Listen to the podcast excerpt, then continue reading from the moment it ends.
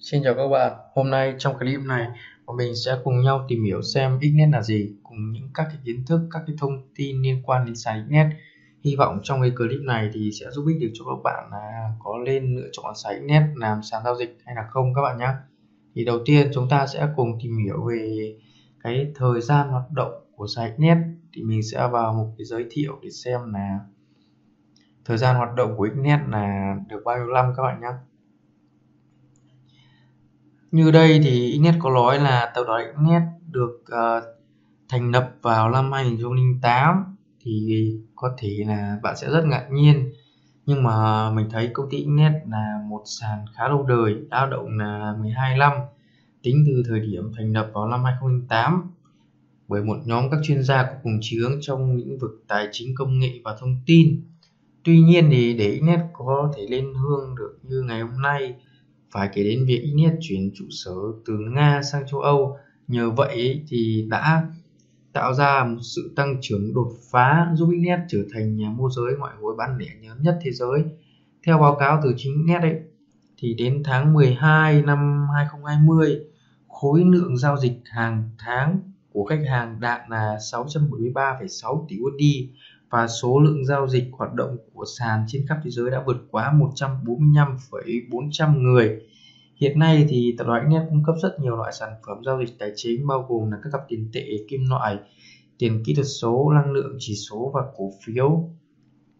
Về cái vấn đề tăng trưởng thì Exness cũng có đề cập ở đây như là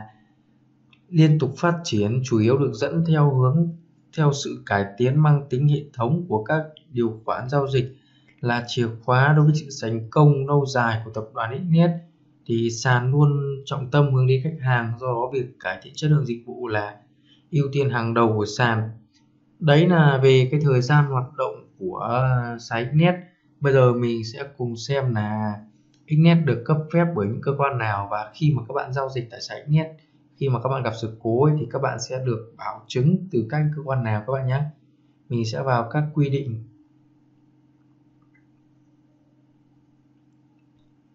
Ở đây thì Exness có đề cập tới một số các giấy phép như là ép ét a hay là xê bê ét xê ét này, hay là ép ét xê hay là ép ét xê a các bạn nhé, và đặc biệt là cái Ủy ban Chứng khoán Giao dịch Cộng hòa Síp, CySEC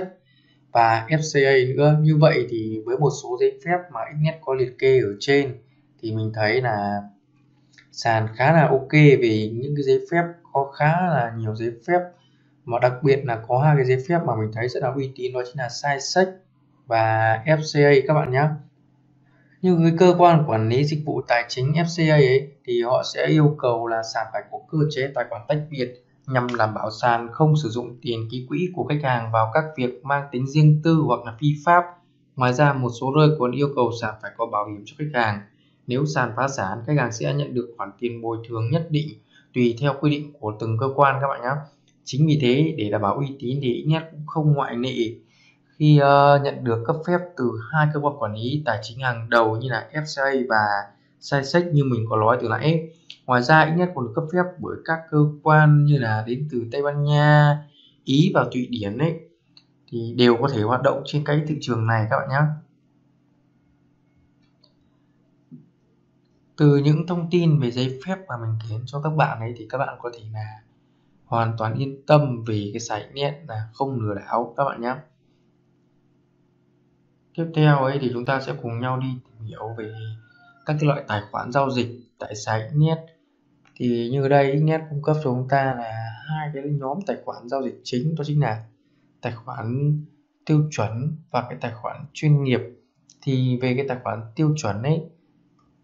thì sẽ có là hai cái tài khoản nhỏ như là Sanda và Sanda Sen ở cái phần mềm em tê bốn, còn em tê năm thì sẽ có mỗi là tài khoản Sanda mà thôi các bạn nhé.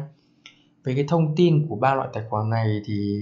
mình thấy về cái tiền nạp tối thiểu thì khá là ok, là không yêu cầu muốn nạp tiền tối thiểu, các bạn có thể nạp bao nhiêu cũng được, nhưng mà mình nghĩ khi mà các bạn đã giao dịch ấy, thì